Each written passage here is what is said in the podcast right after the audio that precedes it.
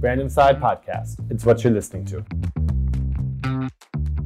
แสนสิริขายบ้านอย่างไรในยุคโควิด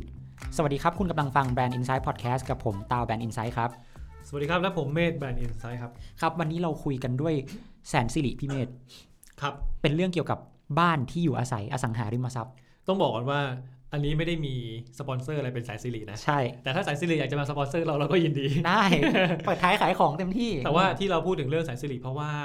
ตามเพิ่งไปงาน ถูกต้องจริง ๆ แล้วตาวเนี่ยไปงานของอสังหาริมทรัพย์ น่าจะค่อนข้างบ่อยนะช่วงหลังอะ่ะครับเอ่อปีที่แล้วตาวก็เคยอัดพอดแคสต์เรื่องสภาพตลาดอสังหาครับปี 63 ปี 64 อะไรอย่างนี้เนาะอืมให้ฟังกัน แล้วก็เคยเขียนเรื่องนี้มาพอสมควร แล้วก็เรื่องของแสนสิริเนี่ยจำได้ว่าตอนนั้นคุณเศรษฐาทวีสินอืมน่าจะเป็น president ของแสนสิริเนี่ยถูกต้องเขาก็ลงมาแถลงเกี่ยวกับทิศทางของปีนี้ถูกต้อง หลังจากที่ไม่ได้ลงมาพูดคุยเนี่ยเรียกว่านานเลยแหละอืมครั้งนี้ก็เป็นอีกเป็นครั้งที่เขาลงมาพูดคุยด้วยตัวเอง ถูกต้องครับครับอืมก็ทำให้เราได้เห็นแนวโน้มกลยุทธ์เนาะของแสนสิริว่าเฮ้ยในยุคที่โควิดระบาดแบบเนี้ยเขาจะขายบ้านยังไง ครับอืมทีนี้ ย้อนกลับไปก่อนครับว่า ก่อนจะเข้าเรื่องของแสนสิริอ่า เราต้องมีอะไรมาชวนคุยกันก่อนใช่อ่าอืมยังไงดี เอาเป็นตลาดที่อยู่อาศัยไหมว่าได้สภาพมันเป็นยังไงครับเต้าแย่ผมบอกเลยแย่เออแย่ก็ใช่แหละแย่อสังหาริมทรัพย์คาดการณ์ว่าแย่อืมเพราะว่าเศรษฐกิจแบบนี้ใครจะซื้อบ้าน อืมจริงคืองานก็ไม่แน่ใจโควิดก็ระบาด คือเงินรายได้เขาเรียกว่าสภาพคล่องของเศรษฐกิจก็ไม่ค่อยดี เซฟเงินสดไว้ดีกว่า อืมถ้าไม่ได้มีถ้าไม่ได้รวยอะถ้าแปลง่ายไม่ได้มีเงินพอจะมั่นใจ อืมอืมจะซื้อบ้านเหรอ จะซื้อคอนโดเหรอ ก็คงชะลอออกไปก่อนไหม ยิ่งจากที่ตาวเคยให้ข้อมูลมาว่า ปีนี้ปีหน้าเนี่ยสภาพตลาดคอนโดมันน่าจะ oversupply มันไม่ใช่น่าจะอะสิมัน oversupply อยู่ อ่าอืมมันเรียกว่ามีปริมาณคอนโดในตลาดอยู่เยอะอยู่แล้ว ใช่ เออ แล้วยังไงอะ แล้วมีอะไรเพิ่มเติมอีกครับนะเอ่อ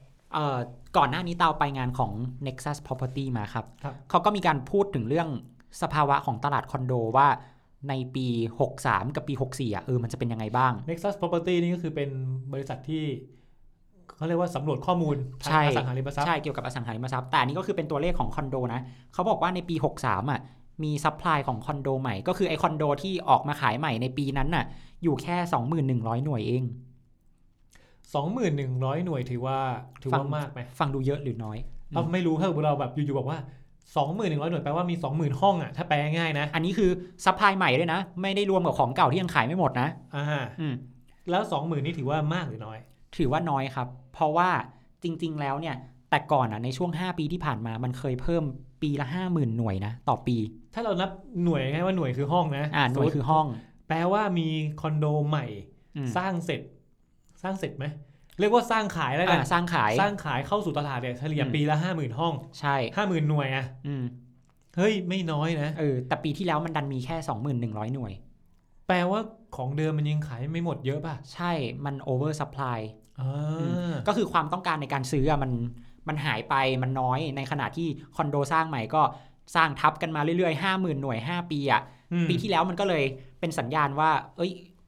ก็อาจจะต้องลดการสร้างลงนะ ด้วยอาจจะเป็นด้วยเศรษฐกิจที่ไม่ค่อยดี ถูกต้องเอ่อการทำตลาดหลาย ๆ อย่างก็สะสะดุดอืมการอาจจะมีคอนโดไม่เสร็จอะบางใช่ส่วนหรือว่าไม่ไม่ได้เริ่มโครงการใหม่ในเมื่อมของของเดิมยังไม่เสร็จ ยังขายไม่หมด โครงการใหม่ก็ชะลอไปก่อน ถูกต้องก็เลยปีที่แล้วเลยมีน้อยหน่อย ใช่ แล้วทีนี้ถ้าพูดถึงคอนโดเอ่อที่อยู่อาศัยประเภทคอนโดเนี่ยที่กำลังมาแรงก็คือคอนโดที่เป็นคอนโดราคาถูกครับพี่เมธอันนี้คือเทรนด์อืมของปีนี้และต่อไป ใช่ ปีนี้คอนโดแล้วก็ราคาต่อๆไปถูกถูกต้องคอนโดเท่าไหร่ราคาถูก500,000กำลังมาโอ้ห้าแสนนี่อันนี้ยากเลย ไม่ใช่ใช่ไหมไปต่อไม่ถูกเขาบอกว่าไม่เกินประมาณ 1.2 ล้านหนึ่งจุดสองล้านเออนี่คืองั้นทุกวันนี้ตอนเดิมแต่เดิมคอนโดมันต้องเท่าไหร่ จริง ๆ แล้วเนี่ย ถ้าแบ่งตามระดับราคานะครับ ก็คือจะเป็นคอนโด mid market mid market อันนี้ก็จะเป็นคอนโดระดับกลางแหละ อาจจะเป็น 3-4 ล้านบาทขึ้นไปอะไรอย่างเดี๋ยวเงี้ยสามสี่ล้านบาทนี่กลางเหรอเอาเหรอ อาจจะรู้ว่าสองล้าน ถึงสามล้านแล้วกันนะอ่าๆประมาณนั้นอะนี่ mid แล้วนะอันนี้ mid แล้วเอเอออสมมุตินะสมมุติอันเนี้ยแต่ก่อนเคยอยู่ในสัดส่วน 49%อันนี้คือก่อนปี 2020 นะครับ แล้วก็เป็นพอปี 2020 เนี่ย มันเปลี่ยนไอสัดส่วนคอนโด mid market เนี่ย จาก 49 มันลดลงเหลือ 23 เอง อ๋อ คือราคาก็อาจของเราอาจจะไม่ได้เป๊ะมาก ใช่ ราคาแต่ช่วงเอาราคาเราเราอาจจะไม่ได้เป๊ะ แต่ว่า mid market ลองคิดง่ายๆว่าตลาดกลางๆ เนี่ยอืมผมว่า 2 ล้าน up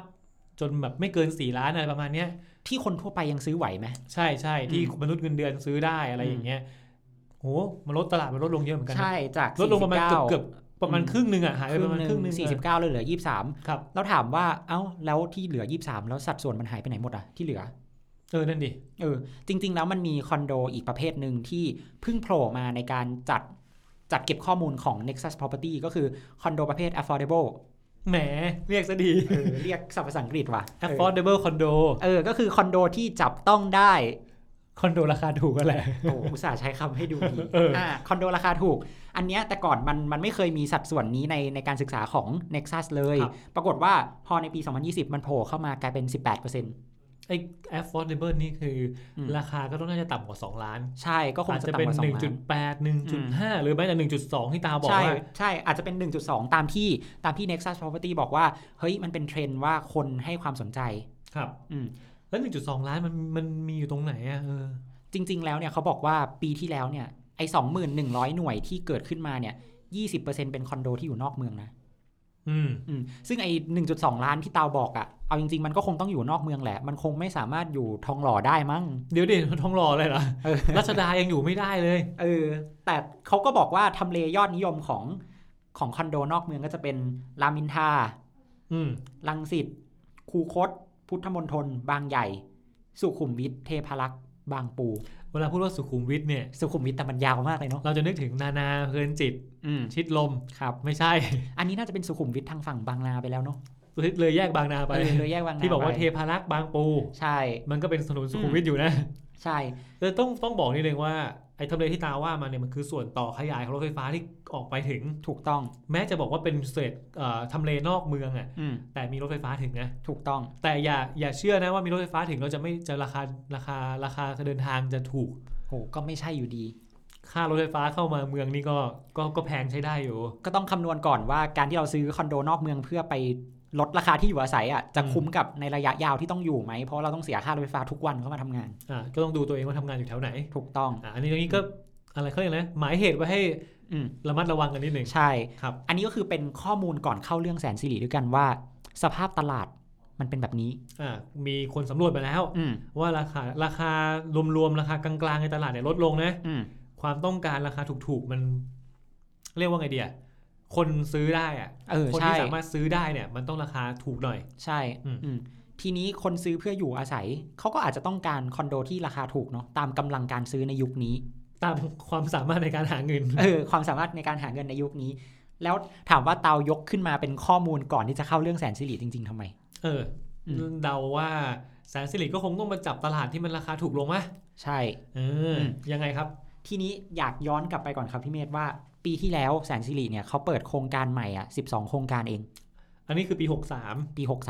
แสนสิริมีการเปิดโครงการใหม่นะครับอืมเท่าไหร่นะ12 โครงการ63 12 เป็นแนวราบ 11 แนวราบก็คือหมู่บ้าน หมู่บ้านบ้านเดี่ยวทาวน์เฮาส์บ้านแฝดอ่าอืมแต่คอนโดเขาเปิดแค่1โครงการเอง ก็ดูสอดคล้องกับตลาดดี ใช่ที่ตาวบอกว่า oversupply จนปีที่แล้วมีคอนโดใหม่แค่ 21,000 unit นี่ก็เป็นหนึ่งใน 21,000 อยู่ดีนะ ใช่เขาก็เลยเปิดแค่หนึ่งโครงการ แต่ซึ่งโครงการนั้นตาวก็ไม่รู้ว่าคือโครงการอะไรนะตาวก็ไม่ได้ตาม ก็ลองถ้าเกิดใครที่เป็นสนสนใจคอนโดอยู่อะ อืมผมว่าเข้าแสนเข้าเว็บไซต์ของแสนสิริก็จะดูว่ามันเหลือโครงการอะไรอยู่บ้าง อืม เพราะว่ามันไม่ได้มีเฉพาะโครงการใหม่ที่ขายนะถูกต้อง ไอโครงการเดิมๆที่เขา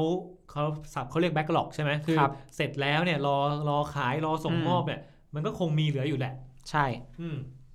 แล้วทีนี้ พอเราคุยกันว่า เฮ้ยคอนโดมันล้นตลาดแสนสิริสร้างคอนโดแค่แค่โครงการเดียวเองครับเรายอดขายปีที่แล้วของแสนสิริเป็นยังไงเมื่อกี้เราบอกว่าโครงการรวมๆเหลือ 12 โครงการอืมยอดขายลดลงไหมยอดขายเขาทำได้สามหมื่นห้าพันล้านนะ เฮ้ย ก็ถือว่าอยู่ในระดับที่ที่ดีอยู่นะ มันเติบโต 67%ถ้าเทียบกับปี 62 อ้าวกลายเป็นโตขึ้เอนอมันโตขึ้น เฮ้ย ดูดีนะ เออ ดูดีทำไมถึงโตขึ้นครับ จริง ๆ แล้วมันก็มีหลายหลายสาเหตุด้วยกันครับหนึ่งก็คือ อย่างที่บอกว่าราคาของอสังหาในในประเทศเราอะ่ะ มันมีการปรับตัวลดลงอืมมันก็อาจจะเป็นการดึงดูดให้ผู้ซื้อเนี่ยสนใจผู้ซื้อแต่ต้องบอกว่าเป็นผู้ซื้อที่มีความพร้อมด้วยนะครับเออสนใจว่าเฮ้ยมันเป็นจังหวะที่ดีในการซื้อที่อยู่อาศัยไม่ว่าจะบ้านหรือคอนโด เออเอ้ยประโยคนี้ก็ก็จริงนะอืมคือหมายความว่าอย่างนี้ ถ้าเราอยู่ถ้าเราอยู่ในสภาพของเขาเรียกว่าไงเดียฐานะทางเศรษฐกิจที่ไม่ได้จริงๆอะอืม โดนเลิกจ้างหรือว่าโดนลดชั่วโมงทำงาน ลดเวลาทำงานลดเงินเดือนอืมเราอาจจะไม่อยู่ในจังหวะที่จะซื้อถูกต้อง แต่คนที่เขายังซื้อได้ อืมนี่มันคือโอกาสทองในการซื้อเลยนะ ถูกต้อง เพราะราคามันลดลงไง ใช่ อืมทีนี้สิ่งสำคัญอีกอย่างหนึ่งก็คือ พอคนซื้อคอนโดใช่ไหมมันซื้อบ้านสิ ใช้คำว่าบ้านแล้วคอนโดดีกว่าเนาะครับมันเป็นการที่ทำให้พวกบริษัทอสังหาเนี่ย มีสภาพคล่องมากขึ้นนะ คืออสังหาธุรกิจอสังหาก็คือบริษัทบริษัทเหมือนกัน ถูกต้อง บริษัทก็ต้องการเงินสดเข้ามา ถูกต้อง คือเขาเรียกไงในยุคโควิดแบบนี้อืมเงินสดสำคัญที่สุดอะใช่อืมเราจะเห็นภาพกันว่าปีที่แล้วอะบริษัทอสังหาพวกเนี้ยจัดโปรโมชั่นกันเยอะมากเลยพี่เมธอ่าใช่อืมเขาเรียกว่า พยายามขายโครงการที่มันค้างอยู่อะถูกต้องให้หมดโดยเร็วที่สุด ใช่ โครงการใหม่ถ้าเปิดมาก็ต้องรีบขายอืมแต่เปิดให้น้อย ใช่ เพราะว่าการเปิดโครงการใหม่แปลว่าเขาต้องไปลงทุนถูกไหมอืมต้องแบบเขาเรียกไง ไม่ว่าจะเป็นใช้ที่ที่มีอยู่อืมซื้อที่ที่มีอยู่แล้วก็เริ่มสร้างบ้านมันใช้มันเขาเรียกว่าไงเปิดให้น้อย ขายให้มาก ใช่อืมทีนี้ปีที่แล้วอะเตาเห็น อันนี้อาจจะไม่ใช่แสนสิรินะโครงการอื่น ๆ เตาเห็นลดราคา5 0 0 0 0 0 6 0 0 0 0บาทยังมีเลย ก็ มันมีคำพูดหนึ่งของของคุณเศรษฐาเนี่ยแหละครับเศรษฐาทวีสินเนี่ยแหละบอกให้บอกว่า บางทีต้องยอมขายขาดทุนเฮ้ยจริงเหรอ อาจจะยอมอาจจะเป็นขาดทุนกำไรอืมอืมอืมหรือยอมขายขาดทุนคือไม่มีกำไรก็ได้ แต่ยอมขายออกไปเพื่อเอาเงินเข้ามาเออเพราะไม่งั้นเขาก็ต้องแบกภาระในการดูแลบ้านหลังนั้นใช่เหมือนบ้านสร้างเสร็จแล้วขายไม่ได้ อืมถามว่าก็ไม่มีเงินมันก็ไม่เข้าอะ ใช่ สมมติว่าบ้านหลังละสี่ล้านห้าอืมลดเหลือสี่ล้านใช่ไหมลดห้าแสนไงเหลือมสี่ล้าน ถ้าคำถามคือไม่ต้องมาถามก็ได้ว่ากำไรเท่าไหร่อืมแต่ประเด็นคือได้เงินสี่ล้านกลับเข้ามา ใช่อืมแล้วทีนี้คุณเศรษฐาเขาก็มองว่าในอนาคตอีก 18 เดือนข้างหน้าเนี่ย ภายใน 18 เดือนเนี้ยเขามองว่า เอ้ย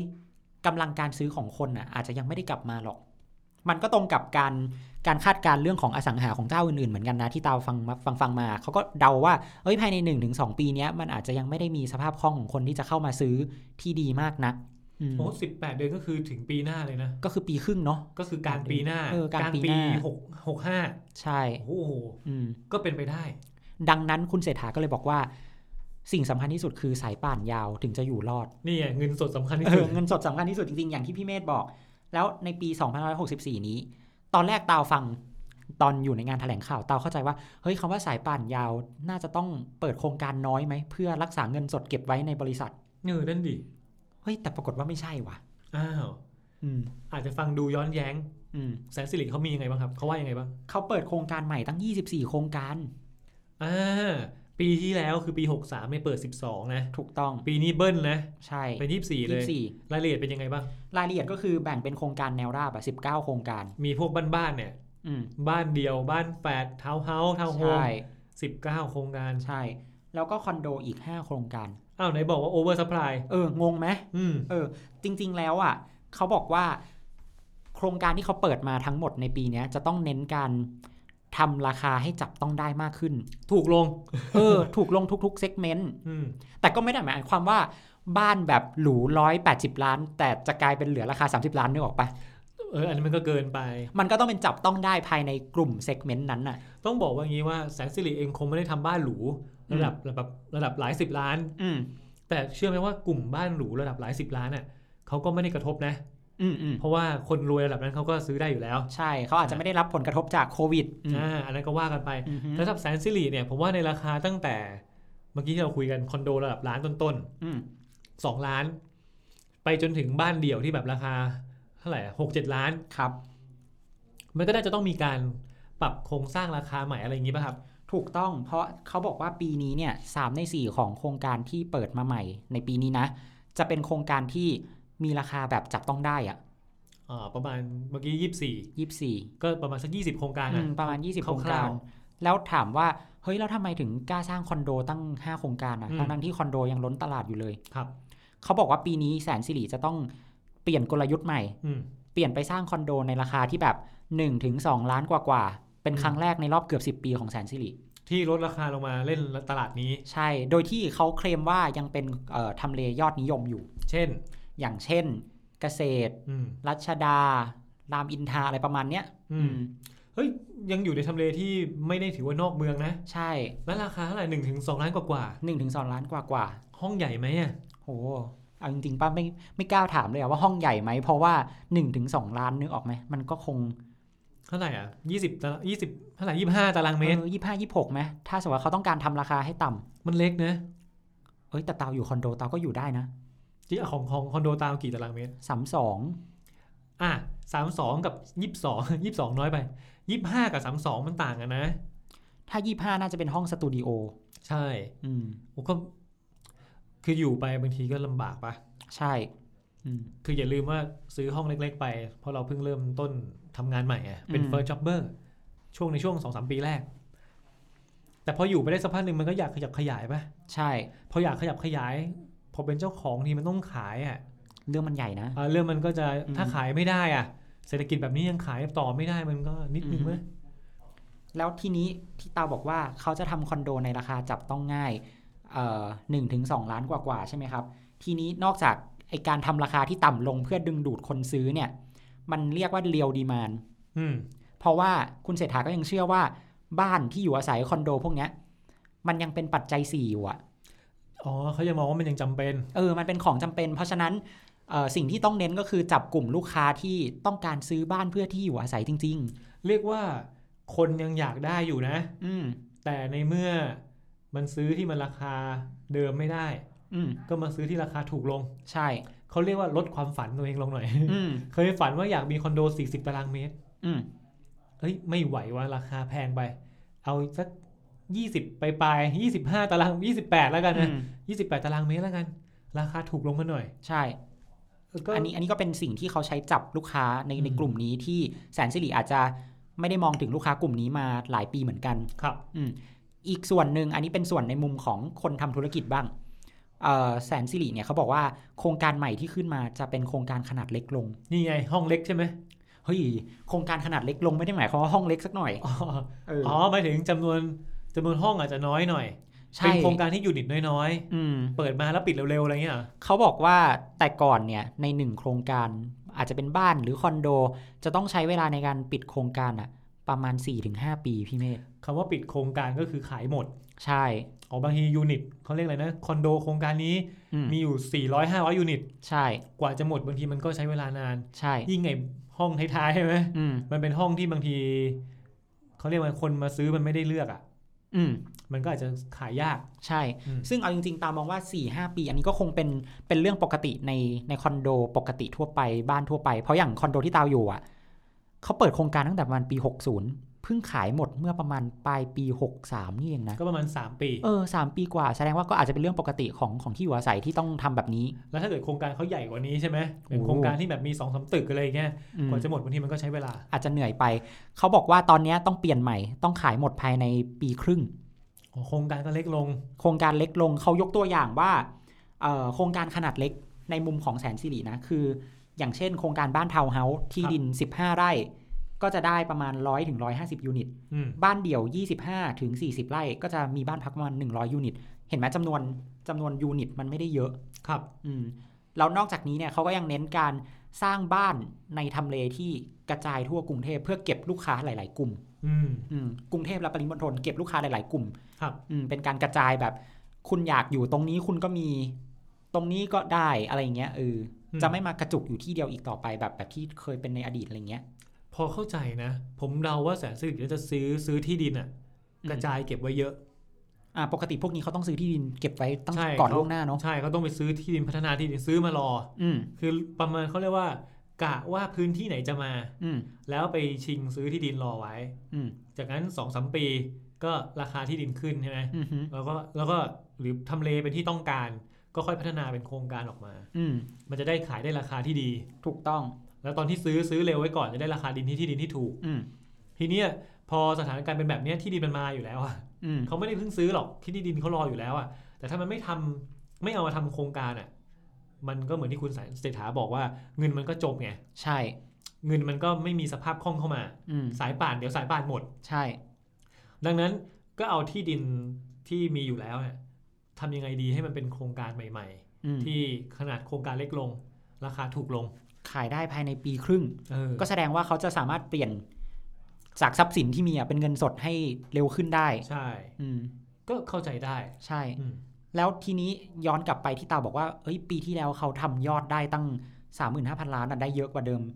ตั้ง 67%ครับ ปีที่แล้วเขามีจัดโปรโมชั่นด้วยพี่เมธ ช่วงปลายปีป่ะ อืมอ่าโปรโมชั่นมีอะไรบ้าง เขาจัดโปรโมชั่น ผ่อนให้ฟรีเนี่ย24 เดือน อ๋ออันนี้เห็นอยู่อืมคือใครที่ตามทวิตเตอร์ของคุณเศรษฐาทวีสินเนี่ยแหละ แกก็ ผมว่าแกเป็นคนหนึ่งที่เห็นภาพแล้วเข้าใจปัญหาของของเศรษฐกิจกับโควิดจริง ๆ นะอืมแกจะพยายามเรียกร้องเสมอว่า รัฐบาลต้องช่วยเหลือ ใช่เออ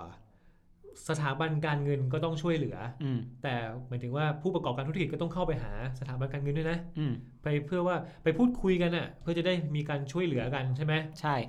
แล้วแกก็พูดถึงเรื่องโปรโมชั่นตลอดเลยว่าเฮ้ยแสงสิริเนี่ยมีผ่อนฟรี ผ่อนให้เขาใช้คำว่าผ่อนให้อ่าผ่อนให้ผ่อนให้24เดือนอืมครับแกว่ายังไงบ้างครับ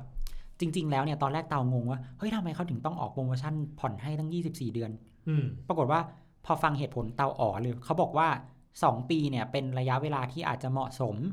ที่ทำให้คนที่อาจจะยังไม่แน่ใจในการซื้อที่อยู่อาศัยในช่วงนี้อืมช่วงนี้อาจจะยังมีความไม่แน่นอนสูง แต่พอมีไอ้โปรโมชั่นนี้ออกมา มันเป็นการกระตุ้นให้คนคิดว่า เฮ้ยอีก 2 ปีสถานการณ์มันน่าจะดีขึ้นนะ ตอนนั้นเราน่าจะมีฐานะมั่นคงขึ้นตอนเรานั้นอืมโควิดน่าจะดีขึ้น ใช่เราคงพร้อมที่ในการซื้อบ้านตั้งแต่ตอนนี้เพื่อที่ไปผ่อนในอีก 2 ปีข้างหน้า อืม เท่าที่เราหาข้อมูลมาครับ